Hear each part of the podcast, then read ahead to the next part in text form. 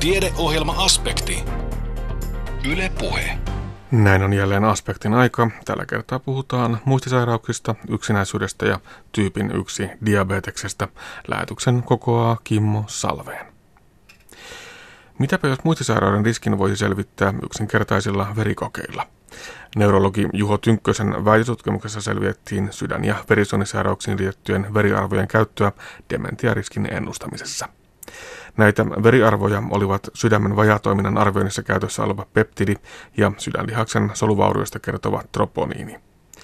Tulosten perusteella sydämen vajatoimintaa kuvaava peptidi parantaa dementiariskin ennustetta jopa 10 vuoden päähän ja sydänlihaksen hapenpuutetta ilmaiseva troponiini jopa 20 vuoden päähän. Juho Tynkkynen kertoo, että arvioiden mukaan länsimaissa muistisairauksen kustannukset ovat hengästyttävän suuria. No Suomessa, Suomessa puhutaan varmaan niin kuin miljardeista, miljardeista euroista, mitä, mitä kaiken kaikkiaan ne kustannukset tulee olemaan. Siitä ei mitään kovin tarkkaa lukua ole Suomen osalta saatavista, mutta jos kansainvälistä tutkimuksesta vertaa ja arvioi sitten Suomen, Suomen bruttokansantuotteisiin, niin kyllä miljardeista puhutaan, kun puhutaan muistisairauksien kaikista kustannuksista, mitä se aiheuttaa. Joo, nämä on ihan hengästyttäviä nämä mittakaavat ja kustannusarviot.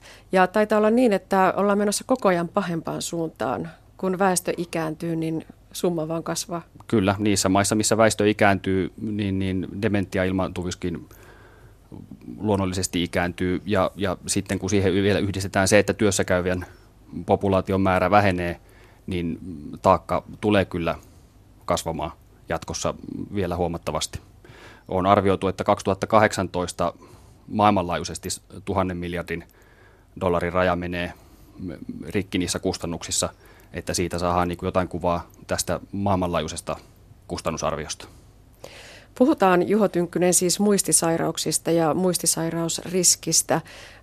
Ylipäätään muistisairaus on aina semmoinen iso yhtenäinen klöntti, jota käsitellään yhtenäisenä, mutta että se on ehkä vähän väärä kuva, vaan, vaan se, on, se koostuu hyvin monenlaisista erilaisista, voiko sanoa, sairauksista, oireista. Kyllä, muistisairauksiin, yleisin muistisairaus on Alzheimerin tauti ja, ja siihen sotkeutuneena sitten vaskulaariperäiset dementiat, joita niitäkin voidaan luokitella sitten taas usean ja usean eri luokkaan – voi olla frontotemporaalidementia, levyn kappaletauti ja jne. Mutta nämä patologiat menee myös paljon ristiin. Eli samalla potilaalla voi olla hyvin pato, patologiaa monesta muistisairaudesta ja se kliininenkin kuva voi joskus olla hyvin hankalasti määriteltävistä ja ei välttämättä korreloi sitten yhtään siihen, mikä se sitten se diagnoosi esimerkiksi patologin ruumiavausten perusteella patologin lausumana sitten on. Ja edelleen, vaikka puhumme muistisairauksista, niin ne eivät oireille pelkästään muistilla, Kyllä. vaan ehkä päinvastoin, vaan pienellä osallaan no, nimenomaan sinne muistiin liittyvissä no, asioissa. Tämä yleisin Alzheimerin tauti, siinä varmaan ne ensimmäiset oireet on nimenomaan näitä muistioireita, mutta sitten muissa muistisairaustyypeissä niin kyllä juuri näin, eli ne muistioireet voi tulla sitten vasta myöhemmin ja ensimmäiset oireet olla ihan jotain muuta. No ovatko muistisairaudet pelkästään ikääntyneen väestön ongelma? No pääosin kyllä. Toki nuorillakin ihmisillä voi niitä ilmaantua, mutta kyllä ne nyt pääsääntöisesti koskee ikävuosia 60-70 eteenpäin. Se jo aikaisemmin tiedetty totuus, että muistisairauksiin ei ole olemassa parantavaa hoitoa, etenemistä voi hidastaa ja oirekuvaa helpottaa. Pitääkö se edelleen paikkansa? No kyllä se näin on, että mitään, mitään parantavaa hoitoa tai py, sairautta pysäyttävää hoitoa ei ole. Että oireita voidaan lievittää ja, ja sitä kautta toimintakykyä pitää joissakin muistisairaustyypeissä yllä, mutta, mutta muuten se hoitokeinot on suhteellisen rajalliset. Ja onko se sairaus jatkuvasti pahenevaa, että tavallaan sinne ei ole sellaista, tai on varmaan aaltoilua, mutta että joka tapauksessa se suunta on koko ajan pahempaan päin. Kyllä, silloin kun puhutaan näistä muistisairauksista, mitkä sitten johtaa näihin dementoiviin oirekuviin, niin silloin tauti on aina etenevä. Entäpä ne syyt? Amyloidi oli yhteen aikaan kovasti tapetilla, sitä tutkittiin hurjasti, oltiin sen puolesta, oltiin sitä vastaan. Mitä tiedemaailma ajattelee nyt? No kyllä se Alzheimer-taudissa varmaan tällä hetkellä se amyloiditeoria on se pääsääntöinen teoria ja, ja siitä nyt on aika, aika vakuuttavaa näyttöä. Muunlaisiakin ajatuksia toki siihen on esitetty, mutta se nyt varmaan sen Alzheimerin osalta sitten on se edelleen se teoria, mistä paljon puhutaan, mutta parannuskeinoja toki tai ehkäisyjä ja parannuskeinoja, niin vielä sitten odotetaan. Että silläkään puolella tutkimustyötä kovasti tehdään, mutta ei nyt mitään hirvittävän suuria läpimurtoja ainakaan viime aikoina ole tullut. Mm. Lääkityksestä on puhuttu, sitä on tutkittu paljon, ravintoa on tutkittu, markkinoilla taitaa olla joku ravinto liuostyyppinen tuote, joka ehkä jollakin tavalla, en tiedä, ei se sitä hidasta sitä kehitystä, mutta että, mihin se pureutuu? No niissäkin on yksi ravintovalmiste on olemassa, millä näyttäisi olevan jonkin verran vaikutusta sen muistisairauden etenemiseen vauhtiin, mutta kyllä ne vaikutukset aika marginaalisia loppujen lopuksi on. Eikä, eikä ravintoasioista niin hirvittävästi tässä vaiheessa uskaltaisi mennä sanomaan, että miten pitää tehdä, että varmasti muistisairaus estyisi tai riski pienenisi. Näitä tutkitaan ja siitä Itämeren ruokavaliosta ja muista sitten saamme ehkä jatkossa lisätietoa. Nyt olemme Juho Tynkkynen tässä lähestyneet tätä oman väitöksesi aihetta vähän kierrellen ja kaarellen. Olet siis tutkinut sitä, että miten tätä muistisairausriskiä voisi ennustaa entistä tarkemmin. Miksi se olisi niin tärkeää? No se ennustamisen tärkeys perustuu nyt sitten siihen, että, että jos me saataisiin jotenkin haarukoitua sitä väestöä, jolla se muistisairauden riski olisi suurempi, niin vaikka ne ennaltaehkäisevät toimet tällä hetkellä on vielä suhteellisen heikkotehosia, niin sitten ne e, pystyttäisiin paremmin kohdentamaan näihin henkilöihin, joilla se muistisairauden riski on suurentunut. Sitä muistisairauden riskiä pitäisi kuitenkin yrittää arvioida tarpeeksi aikaisin, että siinä vaiheessa kun se muistisairaus alkaa jo ikään kuin oireita aiheuttaa, niin silloin ollaan jo myöhässä. Eli pitäisi tarpeeksi aikaisin saada poimittua ne henkilöt, joilla se riski on suurentunut ja kohdistaa ne ennaltaehkäisevät toimit heihin. Tässä väitöksessäsi selvitettiin sitä, että miten tämmöinen yksinkertainenkin verikoe voisi sitä muistisairausriskiä ennustaa. Tämä kuulostaa aivan liian hyvältä ollakseen totta. No sitä se varmaan onkin. Se asia ei ole ihan niin yksinkertainen tämä, nämä verikokeet, mitä tässä nyt on tutkittu, niin, niin nämä parantavat sitä riskin ennustetta, mutta eivät ne pysty jakamaan ihmisiä kategoriaan kyllä tai ei. Eli jatkossakaan ei ainakaan lähivuosina ole vielä sellaista seulaa, että kun menet vaikka terveyskeskukseen, sinusta otetaan verikoe ja sitten saat tuloksen, että okei, riski on, riskiä ei. Eikä varmaan koskaan tule olemaankaan. Eli se on niin monen tekijän summa – että, että se riskiprofiili muodostuu monista asioista. Siihen vaikuttaa genetiikka, siihen vaikuttaa elintavat, siihen vaikuttaa ympäristöseikat ja näitä kaikkia ei pystytä missään vaiheessa todennäköisesti ottamaan huomioon, mutta tämä hieman lisää sitä arviota ja antaa sitä oikeansuuntaista tulosta. Näinpä. Ja nämä ovat nimenomaan siis sydän- ja verisuonisairauksiin liittyviä veriarvoja, eli tämmöinen peptidi on nyt ensimmäinen pro-BNP. Kyllä. Mikä se on miehiään? No tätä äh, laboratoriokoetta on aikaisemmin ja siis edelleenkin käytetään äh, sydämen vajatoiminnan diagnostiikassa ja jonkin verran hoidon seurannassa. Äh, se kuvaa sydämen rasittumista, miten sydän rasittuu, niin tämä laboratoriokoe sitten nousee ja sillä näyttäisi olevan nyt tällä verikoearvon nousulla myös yhteys sitten dementia riskin kasvuun. Ja jopa kymmenen vuotta aiemmin se riski voitaisiin saada nimenomaan tällä menetelmällä selville? Kyllä, se parantaa kymmenen vuoden seurannassa, niin tämä verikoe parantaa sitä arviota, että ketkä tutkittavista tai potilaista sairastuu dementiariskiä ja ketkä ei. No sitten on toinenkin menetelmä, eli tämmöinen troponiini, ja se kuuluu tähän samaan sydänverisuonisairauksien ryhmään ja on tällä hetkellä käytössä jossain aivan muussa kuin muistisairausriskiä ennustavana tekijänä? Kyllä, sitä käytetään päivystysalueella sydäninfarktin seulonnassa ja, ja sta, akuutin sydäntapahtuman seulonnassa ja myös tällä verikokeella on samanlainen vaikutus, että jos se on koholla ihan oireettomilla potilailla, niin se pieni olo ennustaa sitä dementiariskin puhkeamista. No miksi juuri nämä? Mistä on keksitty, että näistä voisi olla hyötyä myös siinä dementiariskiarvioinnissa? Sydän- ja verisuonisairaus on aikaisemmin linkitetty dementiariskiin. Ja, ja, ja myös näitä verikokeita on taas linkitetty sitten näiden sydänsairauksien puhkeamiseen. Molemmat verikokeet ennustaa aivoinfarktia ja ennustavat sydänsairauksia. Ja toden, on mahdollista, että osittain tämä yhteys nyt tähän dementiariskiin tulee sitä kautta. Eli näillä verikokeilla saadaan semmoisia piileviä sydänsairauksia jo alkuvaiheessa kiinni, jotka eivät vielä oireile, jotka ovat sitten taas riskitekijöitä tälle muistisairaudelle. Eli ne eivät kerro vaikkapa sitä amyloidista tai plakkiintumisesta tai mistään muusta? No, sit tämän tutkimuksen perusteella siihen on hieman hankala ottaa kantaa, mutta on viimeaikaisessa uusissa selvityksissä on myös nähty sitä, että potilaalle, joilla tätä amyloidikertymää on, niin sitä vaikuttaisi olevan myös sydämessä. Eli nyt ei ihan tarkkaan pysty sanomaan, että meneekö se niin päin, että ensin tulee sydänsairaus ja sitten puhkeaa muistisairaus, vai voiko siinä olla myös toisen, toisen suuntaista efektiä. Se kuitenkin on varmaa, että ennen kuin muistisairauden kliiniset oireet tulee, niin ne patologiset mekanismit on siellä alla jo vuosia, vuosikymmeniä, ja aiheuttaako ne sitten sydänsairautta osittain. Kaikki sydänsairaudet eivät missään nimessä johdu muistisairaudesta, mutta että onko tässä linkkiä myös toiseen suuntaan, niin, niin siitä on myös alustavaa näyttöä. Ja sitä sitten kiinnostuneena seuraamme, että mitä tutkimus näyttää siitä. Tämä ei siis ole kliinisessä käytössä oleva menetelmä, mutta Juho Tynkkynen, voisiko se olla?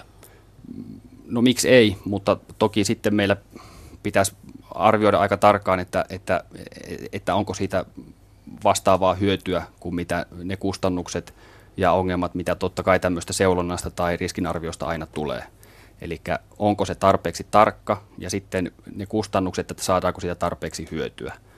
Näiden verikokeiden käyttöarvio pitäisi sitten yhdessä tutkia näiden ennaltaehkäisevien toimien kanssa. Niitä ei voi irrottaa niistä ennaltaehkäisevistä toimista. Jos meillä on vahvat ennaltaehkäisevät toimet, niin silloin todennäköisesti nämä olisivat siinä hyviä. Jos meillä ennaltaehkäisevät toimet on taas hirmu heikkoja ja huonotehoisia, niin ei sitä riskiäkään kannata seuloa. Mm. Siinä on myös ihmisille aikamoinen taakka kannettavaksi, jos ei ole tarjota sitä parantavaa hoitoa. Ja on vaan tarjota se tieto, että näin ehkä riski on koholla kymmenen vuoden päästä. Kyllä, juuri näin. Eli tämmöiseen niin kuin tiedottamiseen, potilaskohtaiseen tiedottamiseen, niin ei ole mitään syytä mennä, vaan sitten pitäisi olla jotakin, että mitä sitten tapahtuu seuraavaksi. No minkälainen aineisto tässä väitöksessä oli?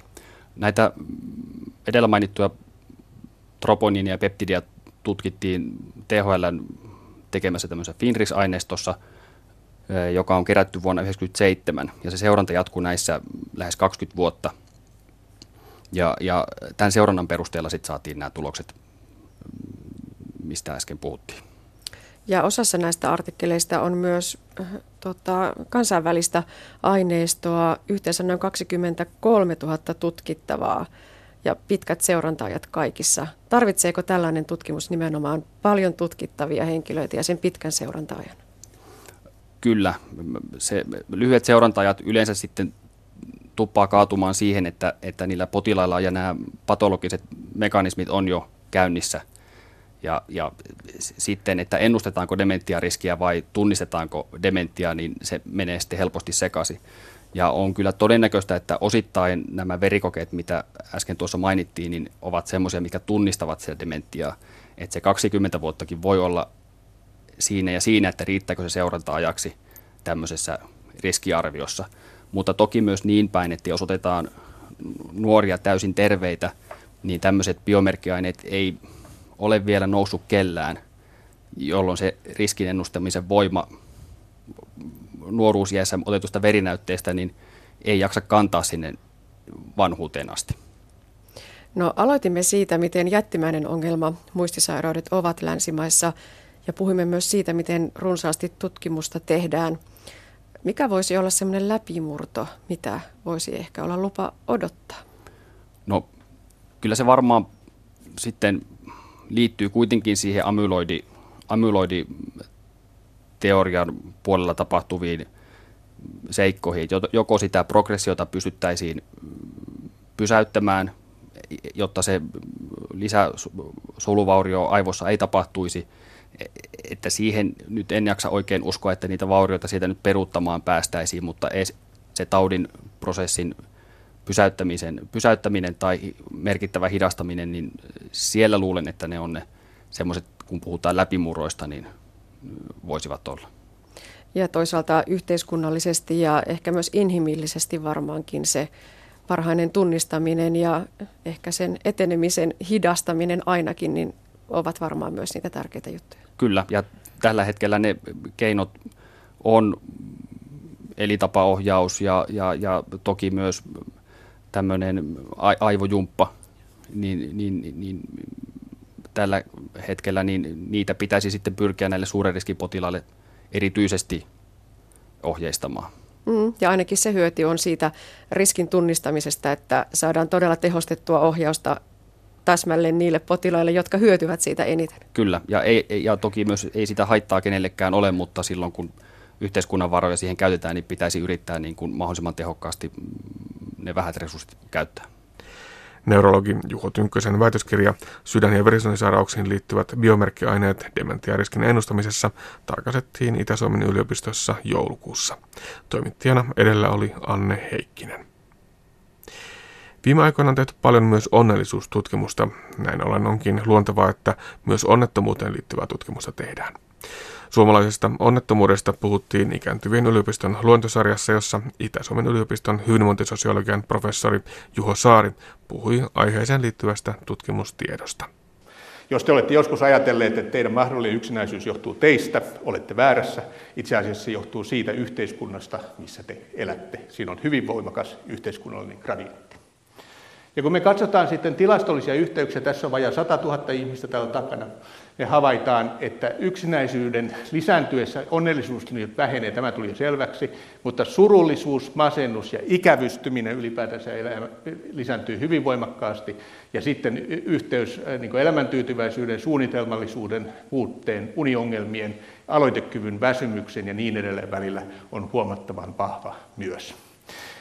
Yksin, yksinäiset ihmiset nukkuvat huonosti ja ovat väsyneitä, mikä oli hyvin mielenkiintoinen ajatus. Järjellä ajatellen, että kyllä näin se tietysti onkin. Jos ei se naapuri kuorsa ja pidä hereillä, niin se on kuitenkin mukava ihminen siinä.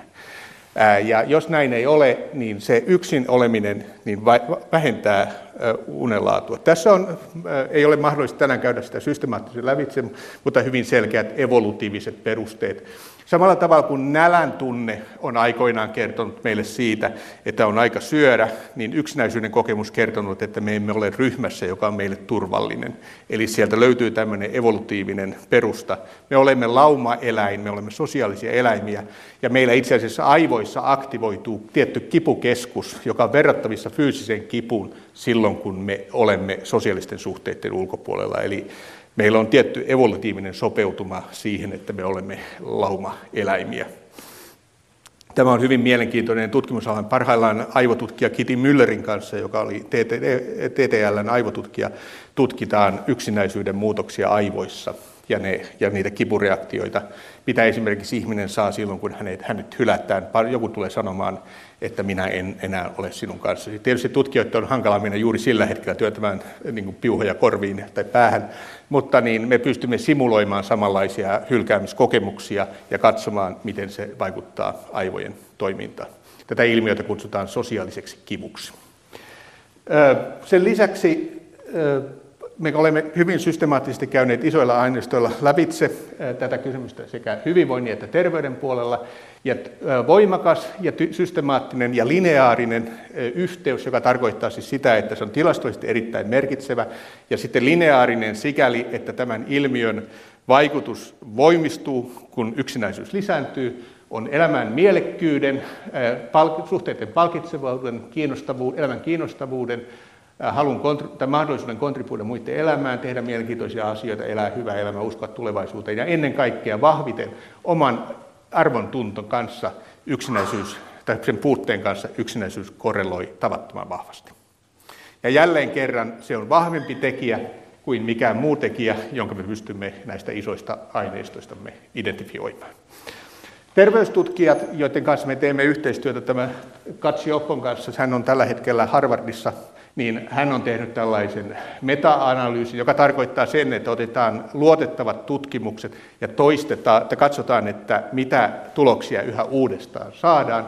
Niin hän on havainnut, että terveyskäyttäytyminen on heikompaa, yksinäisillä ihmisillä elämä on hyvin paljon stressaantuneempaa, Nautittavuus on elämästä heikompi, fysiologinen stressireaktio on vahvempi ja univaikeudet ovat suurempia kuin ei-yksinäisillä ihmisillä.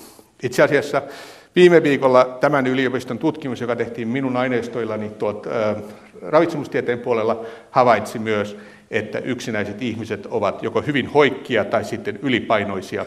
Eli siellä on tämmöinen lohtusyömisreaktio, joka vaikuttaa siihen ylipainoon, ja sitten ylipainolla on taas vaikutuksia diabetekseen ja niin edelleen ja niin edelleen. Sen lisäksi Katsiopon porukka havaitsi ihan vastikään, että yksinäisyys aiheuttaa pysyvän tulehdusreaktion kehoon. Eli siinä on myös tämmöinen reaktio, jonka luonteesta minä en ole kompetentti sen tarkemmin keskustelemaan. No, tällä yleisöllä tietysti hyvin keskeinen kysymys on se, että miten ikääntyminen vaikuttaa yksinäisyyden kokemukseen. Me tiedetään tästä kohtuullisen paljon, ja äh, noin isolla aineistolla meillä on ollut myös mahdollisuus kerätä aineisto savolaisista, ja me olemme äh, selvitelleet tätä kysymystä, ja me tässä on katsottu 60- äh, ja 70-vuotiaita savolaisia, noin 1500 henkeä vuonna, jotka oli 60-vuotiaita, ja sitten 800 henkeä, jotka oli 70-vuotiaita. Ja vastaus on se, että ikääntyminen ei ennen 85 vuotta vaikuta yksinäisyyteen juurikaan lainkaan.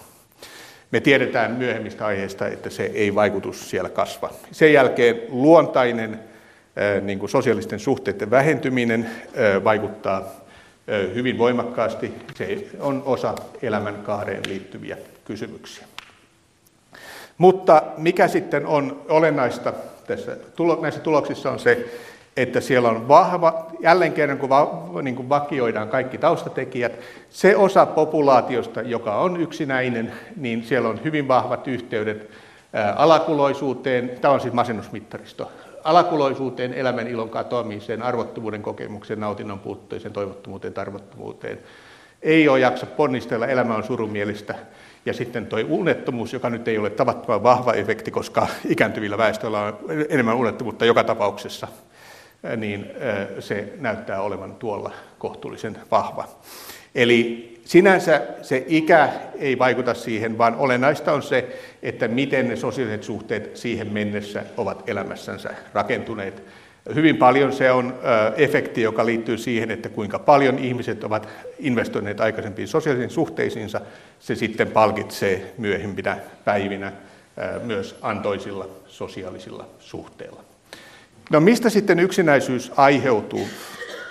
Sehän on hyvin voimakkaasti, efekti on selvä, mitä enemmän investoit sosiaalisiin suhteisiin, olet investoinut elämäsi aikana, sitä enemmän sinulla on sosiaalisia suhteita myöhemmin, joten siinä on tällainen sitä, kylv, sitä niittää, mitä on kylvänyt efekti.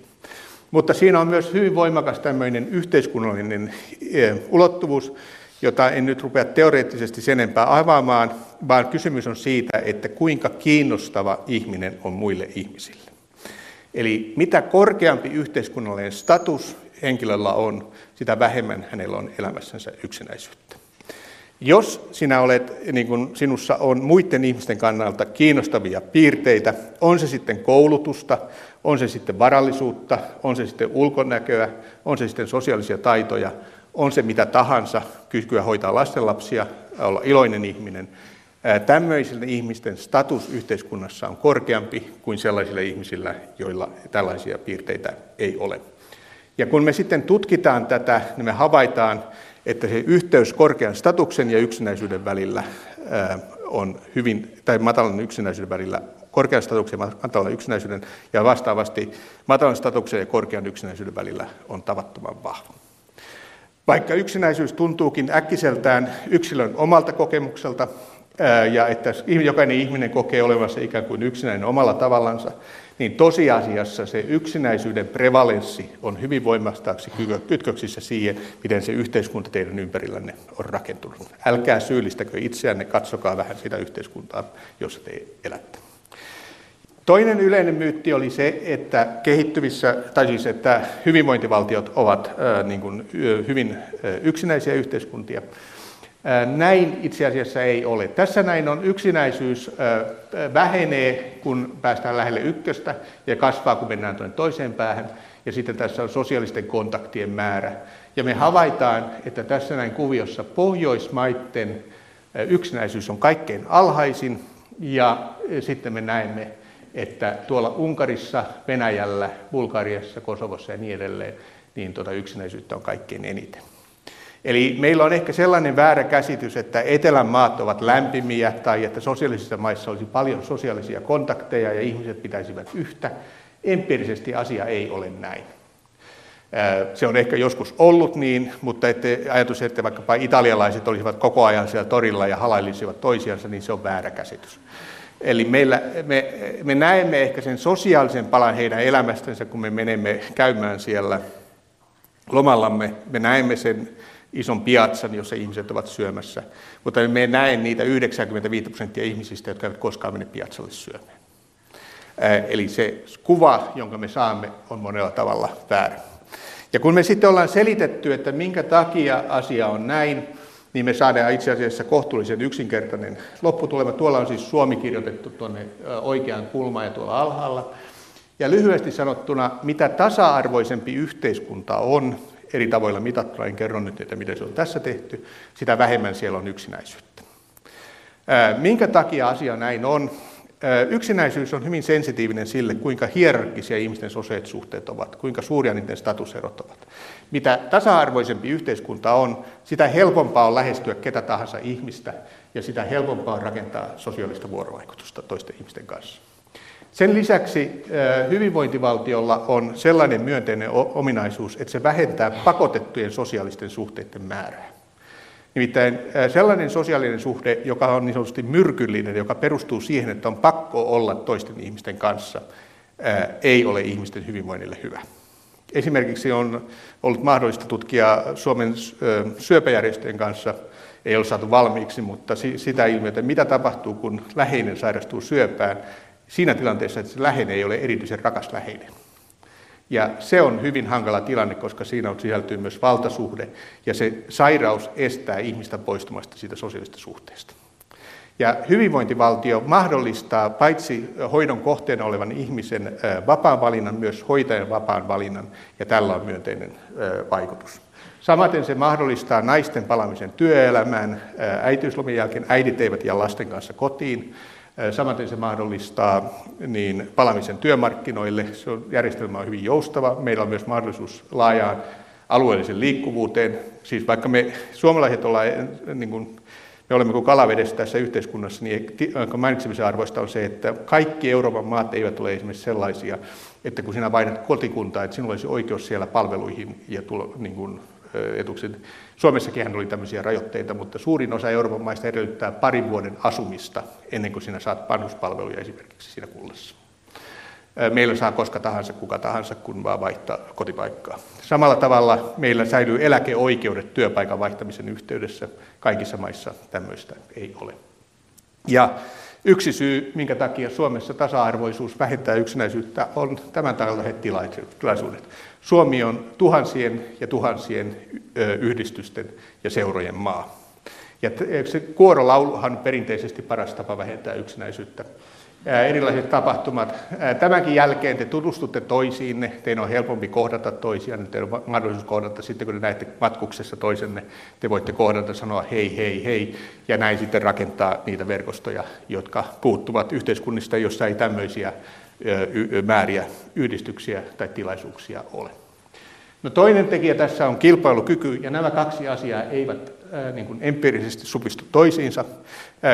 Kilpailukyky tässä tarkoittaa sitä, että on korkea työllisyysaste ja usko tulevaisuuteen, ja ylipäätänsä kohtuullisen niin kuin joustava yhteiskunnan rakenne. Siinä on tietty IMD-indeksi takana, mutta joka tapauksessa havaitaan myös, että jos yhteiskunta on tasa-arvoinen ja kilpailukykyinen, niin siellä on hyvin vähän yksinäisyyttä. Kaikkein eniten yksinäisyyttä on maissa, jotka ovat hyvin markkinalähtöisiä ja eriarvoisia, jotka ovat tyypillisesti entisiä sosialistisia maita ja siirtymätalouksia. Sitten siellä alussa puhuin muutaman sanan siitä, että mikä on yksinäisyys identiteettinä, eli minuuden piirteenä. Eli kysymys on niistä ihmisistä siitä 5 prosentista pohjalla, joka on yksinäisyyden kanssa kaikkein eniten huonossa asemassa. Ja me olemme nyt sitten tutkineet näitä ryhmiä ää, ja näihin ryhmiin liittyviä kysymyksiä niin, että me olemme hakeneet paikkoja, missä he kohtaavat toisiansa ja kertovat elämästänsä ilmiönä, jota kutsutaan yksin yhdessä, nimittäin internetissä. Yksinäisyys on esimerkiksi Suomi 24 keskustelupalstalla niin yksi keskeisin keskustelun aihe.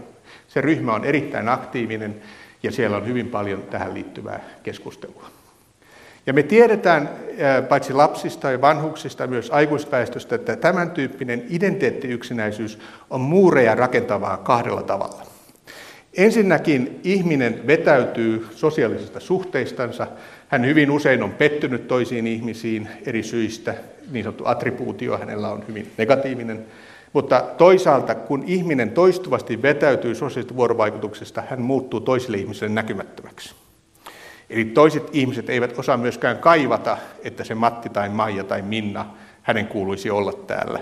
Ja me tiedetään näistä asioista myös esimerkiksi koululuokista, kun on kysytty lapsilta, toisilta, lapsilta itseltään, toisilta lapsilta ja sitten opettajilta arvioita niin kuin toisistansa. Eli opettaja arvioi kaikki lapset, opet, toiset lapset arvioi toiset lapset.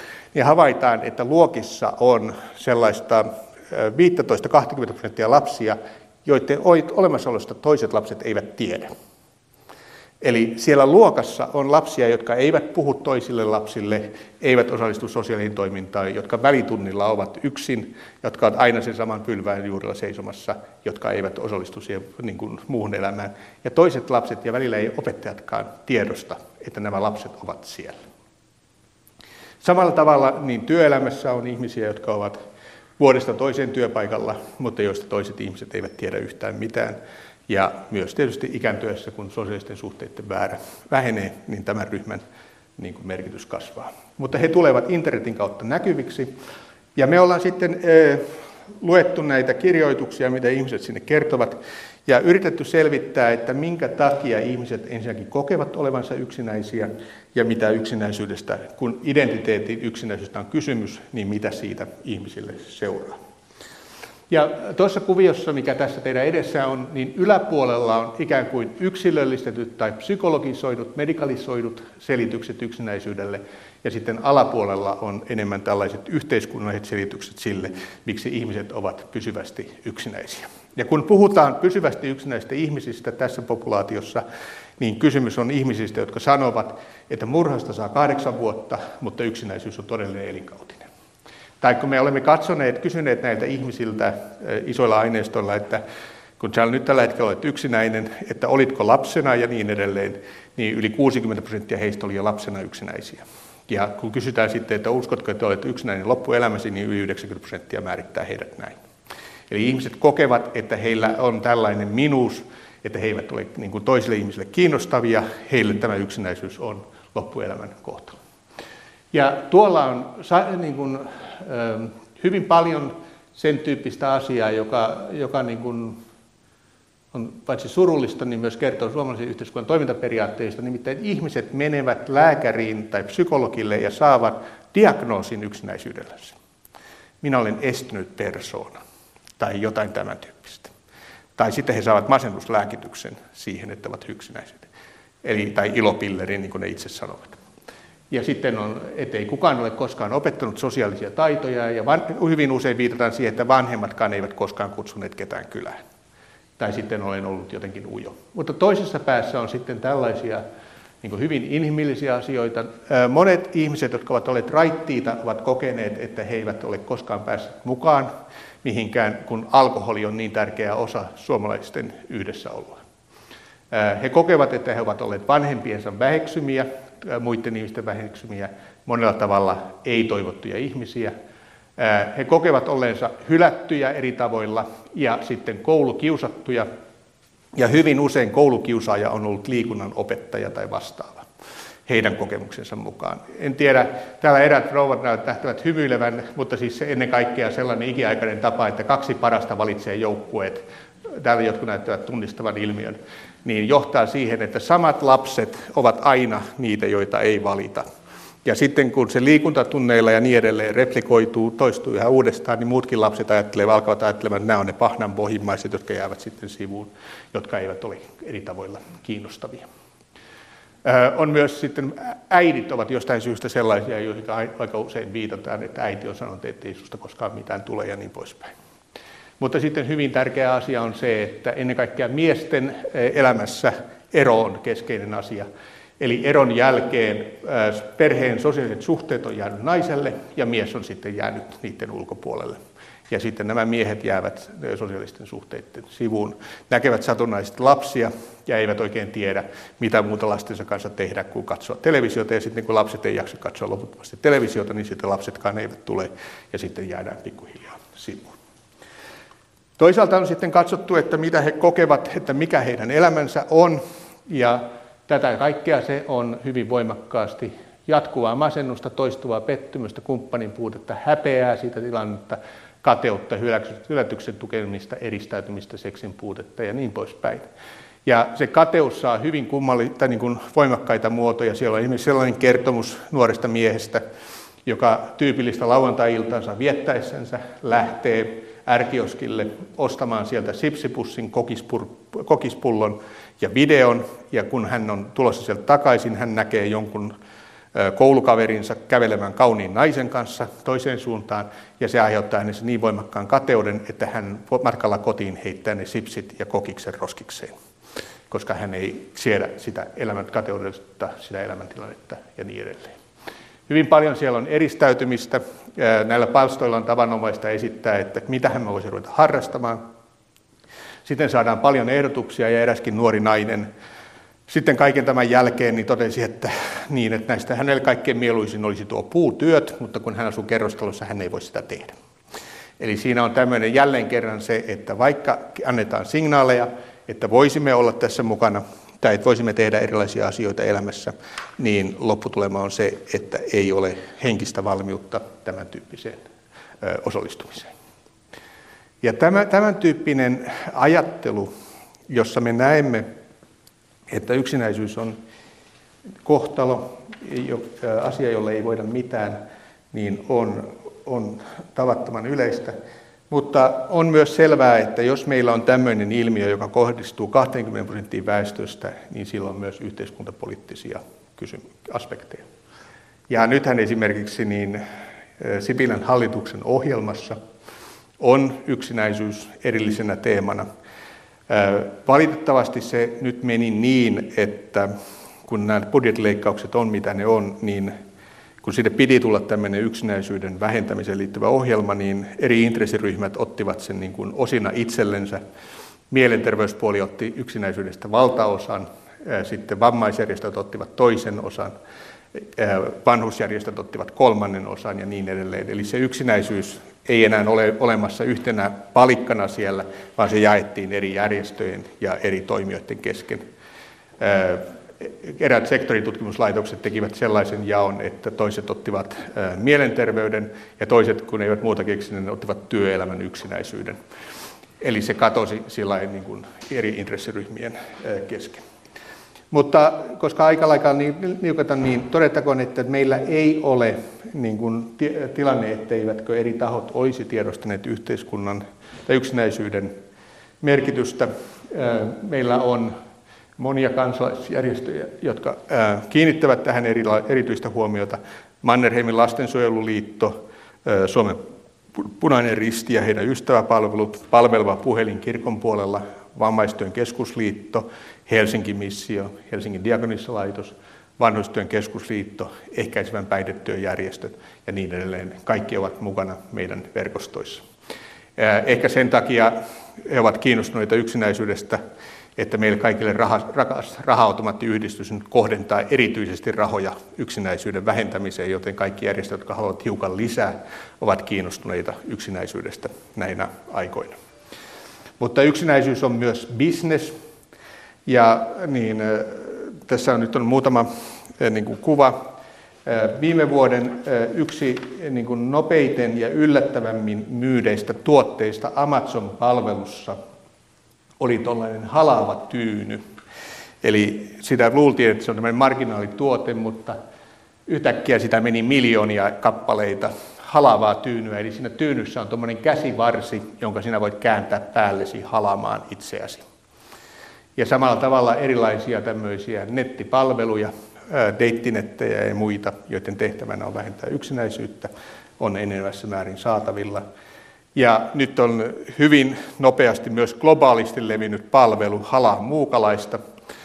Se lähti Yhdysvalloista liikkeelle, eli kymmenellä dollarilla sinä saat ihmisen, joka käy halamassa sinua iltaisin. Se on halauspalvelu, ja ihmiset maksavat siitä, että he saavat kosketuksen. No kun tästä niin sitten puhuin jollekin, jossakin terveystieteilijöiden porukassa, niin he vaan totesivat, että tämähän on ollut hieronnan idea kautta aikojen Suomessa. Eli että ihmiset saavat paitsi sen fyysisen hieronnan, niin myös sen toisen ihmisen kosketuksen sitä kautta. Eli tämän tyyppistä luovuutta on olemassa hyvin paljon. Ja ehkä viimeisenä niin kuin myönteisenä asiana, kun äsken näytin teille näitä kuvioita siitä, että ihmiset olivat äärimmäisen yksinäisiä, niin silloin kun heillä on ollut hyvin huonosti, mutta me havaitsemme myös, että he eivät tällä hetkellä ole yksinäisiä, vaan itse asiassa he osoittautuvatkin onnelliseksi. Niin me ollaan sitten kysytty heiltä erilaisia asioita, mitkä heitä sitten on auttaneet tässä identiteettiyksinäisyyden purkamisessa. Miksi he kerran olivat hyvin onnettomia, mutta tällä hetkellä eivät ole. Miksi he olivat ennen hyvin yksinäisiä, mutta eivät ole. Ja täältä löytyy tämän tyyppisiä asioita kuin terapia, perheasian neuvottelukeskus, siis tästä yhdestä solusta. Jeesus on auttanut uskonto Jumala ja niin edelleen, löytynyt joku ystävä, harrastuksia. Se tunne on itketty ulos, kohdattu omat tunteet, annettu anteeksi jättäneille ihmisille, löytynyt, muutettu, löytynyt harrastuksia, osallistuttu kulttuuriin ja niin edelleen. Hyvin mielenkiintoista on se, että näitä muita ihmisiä tuolla on vain yksi pieni osa, eli suurin osa ihmisistä on oppinut tavalla tai toisella elämään yksinäisyyden kanssa. Näin hyvinvointisosiologian professori Juho Saari, joka puhui Kuopiossa Snellman kesäyliopiston järjestämässä ikääntyvien yliopistossa. Ja tuo Saaren puhe löytyy kokonaisuudessaan Aspektin nettisivuilta osoitteesta kantti.net kautta aspekti. Suurin osa tyypin yksi diabetikoista selviytyy työelämässä yhtä hyvin kuin muu väestö, mutta töitä tehdään joskus hoitotasapainon kustannuksella. Näin toteaa aihetta selvittänyt terveystieteiden maisteri Pirjo Hakkarainen. Hakkaraisen väitötutkimuksesta käy ilmi, että tyypin yksi diabetikoilla on monia työn ja diabeteksen yhdistämiseen liittyviä haasteita. Tutkimus osoitti myös, että moni diabetesta sairastava on salannut diabeteksensa työtovereiltaan ja lähiesimiehiltään. 9 prosenttia tutkittavista oli kokenut syrjintää työelämässä sairautensa vuoksi. Mutta millaisia ovat ne arkiset tilanteet, joita tyypin yksi diabetesta sairastava kohtaa työssään? Piri Hakkarainen kuvaa tilannetta. No ehkä se selvimmin näkyy siinä, että sun täytyy työaikaan mitata verensokereita, eli sormen päästä pieni verinäyte ja siitä sitten katsot, mikä on sen hetkinen verensokeritaso – sen jälkeen, jos nyt ajatellaan, että sä oot menossa vaikka ruokatauolle, niin sä oot katsonut ne verensokerit. Sitten sä arvioit sen ruoan hiilihydraattimäärän, mitä aiot syödä. Ja sitten täytyy tietenkin miettiä, että ää, kuinka kuluttavaa se sinun työ on, että minkälainen energiankulutus, onko sinulla istumatyö vai oletko kenties varastossa nostelemassa raskaita taakkoja. Ja sitten tähän täytyy vielä annostella sopiva insuliinimäärä, joko pistoksena tai sitten insuliinipumpulla. Joo, ylipäätään Suomessa on noin 50 000 tyypin yksi diabeetikkoa.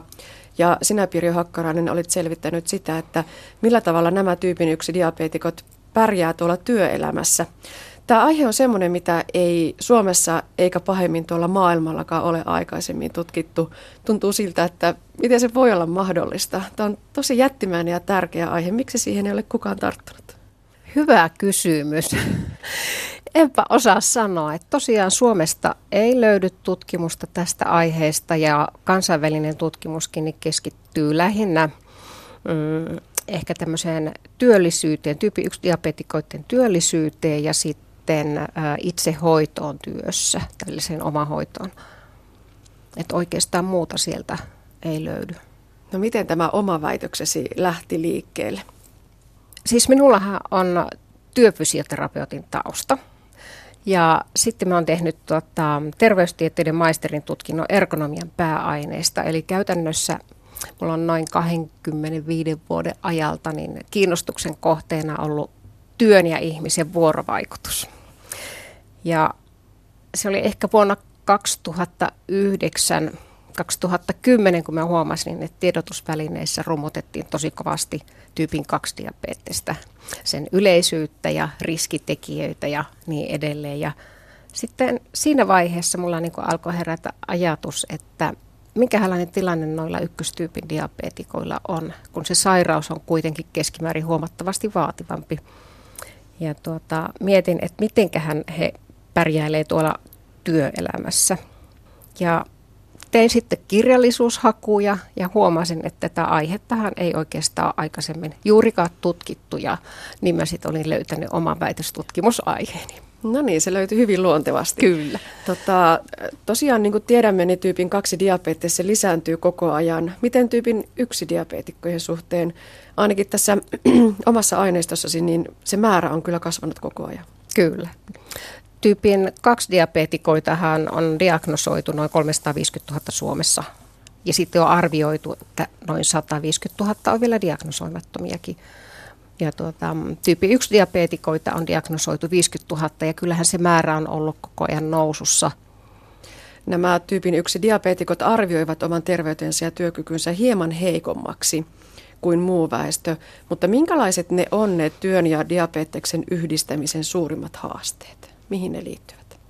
No ne liittyy ehkä siihen matalan sokerin mahdollisuuteen. Eli silloin kun ihmisellä on insuliinikorvaushoito, niin väistämättä siitä tulee tota matalan sokerin riskit työelämässä.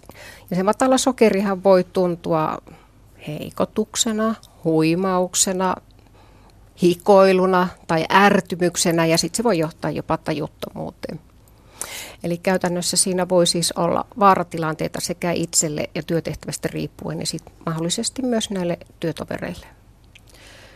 Tulosten mukaan noin 70 prosenttia tyypin 1 diabeteista sairastavista koki stressiä oman sairautensa ja, ja, tai siihen oman sairauteensa liittyen työhön. Liittyykö se stressi juuri tähän, että joutuu vähän kuulostelemaan sitä omaa tuntemustaan ja omaa oloaan ja omaa pärjäämistä? Kyllä, siihen paljon ja sitten myös niin kuin, mm, tämmöiseen työyhteisötoimintaan, eli minkälaiset välit on työpaikalla ja onko syrjinnän pelkoa tai ähm, sosiaalisen tuen puutetta, että ehkä tämmöiset asiat lisänä.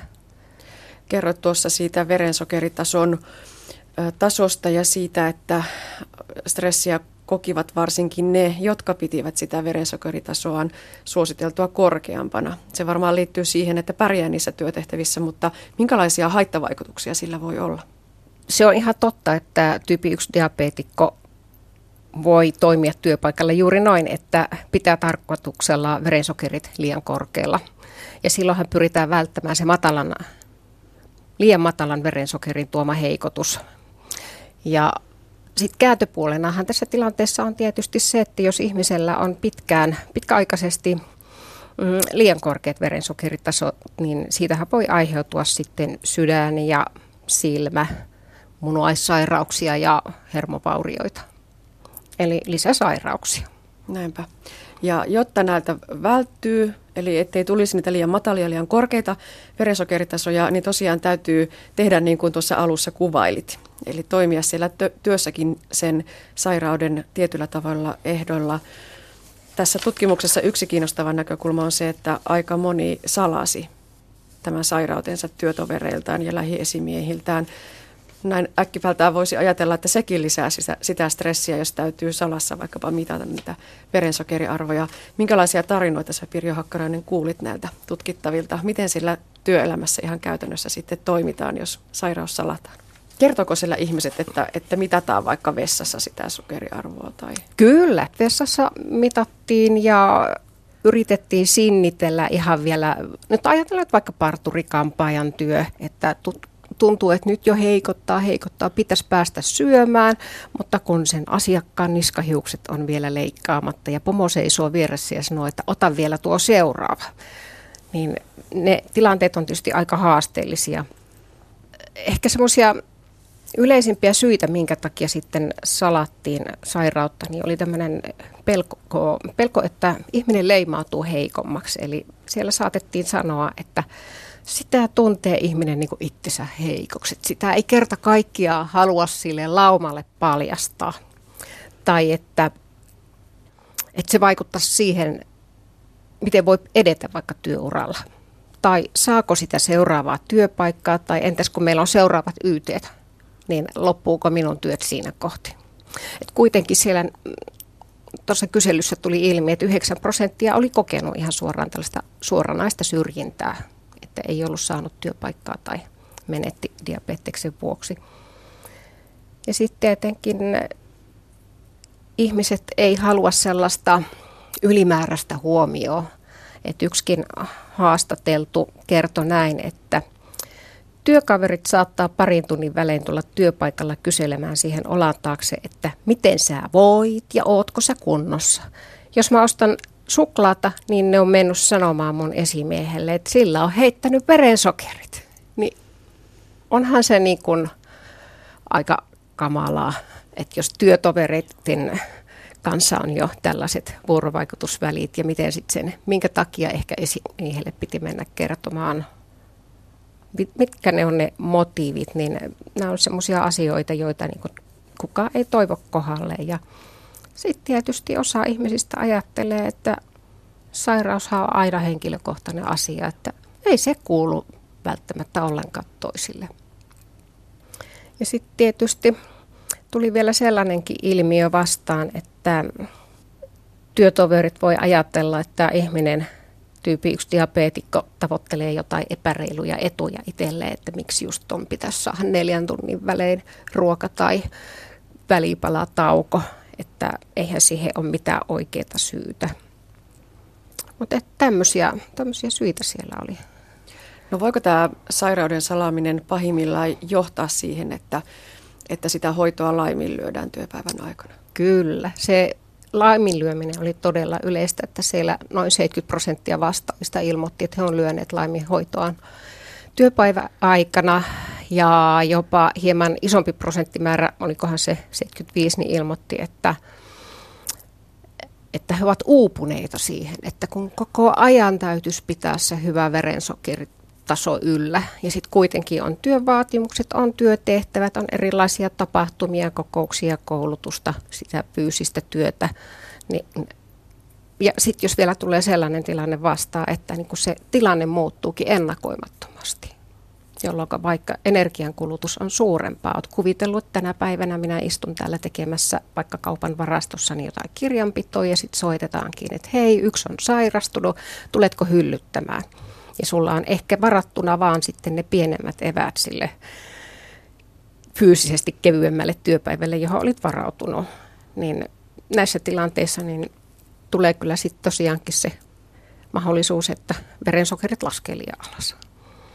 No entä sitten Pirjo Hakkarainen, ne jotka kertoivat siitä sairaudestaan avoimesti työpaikalla, mitä he kokivat? No kyllä tässä tutkimuksessa tuli esille se, että näillä ihmisillä yleensäkin työpaikka-ihmissuhteet oli paremmat ja sosiaalinen tuki oli heillä parempaa ja sitten heillä oli myös paremmat omahoitomahdollisuudet, mikä sitten vastaavasti kyllä voi johtua siitä, että he olivat kertoneet siitä sairaudesta. Mutta sitten se kääntöpuolihan toimii myös niin päin, että jos ihmisellä on ihan välttämätöntä, välttämätöntä saada työpäivän aikaa hoidettua diabetestään, niin hän joutuu kertomaan. Niin eipä sitä paljon pysty salailemaan, jos se on sellainen tilanne. Mm, erittäin hankala on työkaverilta salata, jos tarvitset lisätaukoja. Eli pitää pystyä sopimaan keskenään, että kuka menee milloinkin tauolle. No mutta nostetaan tähän väliin nyt se tutkimuksesi, voiko sanoa, että päätulos on se, että suurin osa tyypin yksi diabetikoista selviytyy työssä yhtä hyvin kuin muu väestö. Se on hyvä uutinen, eikö niin? Kyllä vaan. Mm, mitä sanot itse siitä tuloksesta? Eli kun tämä tyyppi 1 diabetes on yleistynyt työssä käyvien keskuudessa, niin oli tosi mukava silti huomata, että nämä ihmiset pärjää työelämässä ihan siinä, missä muutkin. että vaikka heillä on monenlaisia työn ja diabeteksen yhdistämiseen liittyviä haasteita, niin silti he pärjäilivät samalla tavoin. Tämä voi johtua siitä, että heillä voi olla terveellisimmät elämäntavat ja joillakin voi ehkä olla jopa semmoista pientä näytön tarvetta, että pärjään ihan siinä, missä nuo muutkin. Kaikkiaan tässä siis selvitettiin niiden tyypin yksi diabeetikkojen määrää, työllisyyttä, koettua terveyttä, työkykyä ja sitten eläkeaikomuksia. Niistä nyt ei vielä ole puhuttu. Minkälaisia eläkeaikomuksia siellä oli ja poikkesivatko ne muun väestön eläkeaikomuksista? Se olikin aika yllättävää, että eläkeaikomuksissa ei ollut eroja. Että se 63 vuotta oli vähän niin kuin kaikilla suurimmalla osallani tähtäimessä. Olipa sitten tyyppi 1 diabeetikko tai sitten joku muu työntekijä. Eli he eivät kyllä eronneet tästä muusta väestöstä siinä millään lailla. Ja se varmaan korreloi myöskin sitä, että jos sairaus on hyvässä hoitotasapainossa, niin he pärjäävät yhtä hyvin siellä töissä kuin muu väestö ja yhtä lailla sitten se eläke ei siinä siellä toiveessa aikaisemmin kuin muillakaan. Aivan näin. No mitä toivot, että nyt näillä tuloksilla tehdään, miten näitä hyödynnetään? Näin maalikkona ainakin tuntuu siltä, että kaikille tekisi mieli sanoa, että kertokaa siitä sairaudesta niin sillä työyhteisössä, mutta se taitaa olla vähän liian yksioikoinen neuvo. No tietysti, jos ajattelee nyt ensin näitä tyyppi 1 diabeetikoita, niin heille, heille nyt se ajatus tässä voisi olla se, että kannattaa jo ammattia valitessa miettiä, että miten se sairauden hoito onnistuu työpäivän aikana. Ja sitten niin ihan kannattaa jo kouluttautua niin ihan omia, omien resurssien puitteissa mahdollisimman hyvin, että se olisi mahdollista mielesen työ, jossa voisitte hoitaa diabetesta paremmin. Näitä Tuloksiahan voi hyödyntää, kun kehitetään tyyppi 1 diabetikoiden työhyvinvointia sekä työyhteisöjen toimintaa ja työn terveellisyyttä, turvallisuutta ja tuottavuutta. Ja kyllähän tämä aihe on sikäli yhteiskunnallisestikin merkittävä, että työhyvinvoinnin parantaminen ja sitä kautta tuleva työurien pidentyminen niin on nostettu yhteiskunnassa yhteiseksi ihan keskeiseksi kehittämiskohteeksi. Ja Näiden tutkimustulosten hyödyntäminen on aloitettu jo omien tutkimusvuosieni aikana. Eli me toteutimme kuudella hyvin erilaisella työpaikalla toimintatutkimuksen, jossa kehitettiin hyviä käytäntöjä tyyppi 1 diabetikoille ja heidän työyhteisöilleen. No millaisia uusia toimintamalleja tai tapoja sieltä löytyy? No, nämä työpaikkojen omat työpajat kehittivät 14 hyvää käytäntöä. Esimerkiksi työntekijälle soveltuvia käytäntöjä olivat ammatinvalintaa ja työhaku ja sitten tämmöiseen riskialttiiseen yksintyöskentelyyn liittyvät käytännöt. Sitten työyhteisöäkin ajateltiin ja sinne ryhmät kehittivät tämmöisiä käytäntöjä diabetestietouden lisäämisestä ja yleensä sairauden puheeksi ottamisesta. Ja johtajiakin ajateltiin ja johtamisen ja esimiestyön tueksi kehitettiin sitten työkiertoon ja tämmöiseen joustavaan tauotukseen liittyviä käytäntöjä. Sitten työsuojelulle laadittiin tiedote esimiehen ja työsuojeluorganisaation vastuista sekä riskiarvioinnista ja työntekijän tukemisesta. Eli hyvin tämmöisiä konkreettisia käytännönläheisiäkin juttuja jo. Kyllä, ja koska nämä työpaikat olivat niin kuin hyvin erilaisia, eli jokaisessa työpaikassa tai tämmöisessä työpajassa oli aina yksi diabeetikko ja sitten hänen ää, työterveyshenkilönsä, joko lääkäri tai hoitaja, hänen esimiehensä, työsuojelu. Meitä oli sitten vielä minä tutkijana, että aina viisi henkeä. Ja nämä työtehtävät oli tosiaan hyvin vaihtelevia. Siellä oli mukana maatalouslomittajaa ja kaupan alan työtehtäviä, siivoustyötä, toimistotyötä ja sitten jopa niin kun raskas konekorjausta tuolla maastoolosuhteissa. Eli saatiin niin kun hyvin erilaisilta ihmisiltä näkemyksiä hyvin erilaisista työtehtävistä.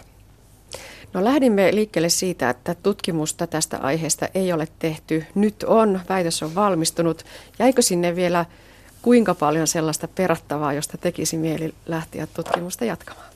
Siis jäi. Sinne jäi todella paljon vielä perattavaa ja ää, nyt ollaan jo kerätty tämmöinen viiden vuoden seuranta-aineisto, eli kyselyyn vastanneilta kysyttiin nyt viiden vuoden päästä, että mikä heillä tällä hetkellä on tilanne, onko jotain muutoksia tullut ja mitä ne mahtaisivat olla. Ja sitten samalla pyydettiin lupa heiltä rekisteritietojen käyttöön ja tämä tutkimus olisi tarkoitus aloittaa sitten vuodenvaihteen jälkeen ja sitä sitten odotetaan mielenkiinnolla. Terveystieteiden maisteri Pirjo Hakkaraisen Type 1 Diabetes and Work tarkastettiin Itä-Suomen yliopistossa joulukuussa. Toimittajana edellä oli Anne Heikkinen. Ja näin päättyy tämänkertainen aspekti. Lisää aiheistamme netissä osoitteessa kantti.net kautta aspekti sekä Yle Areenassa.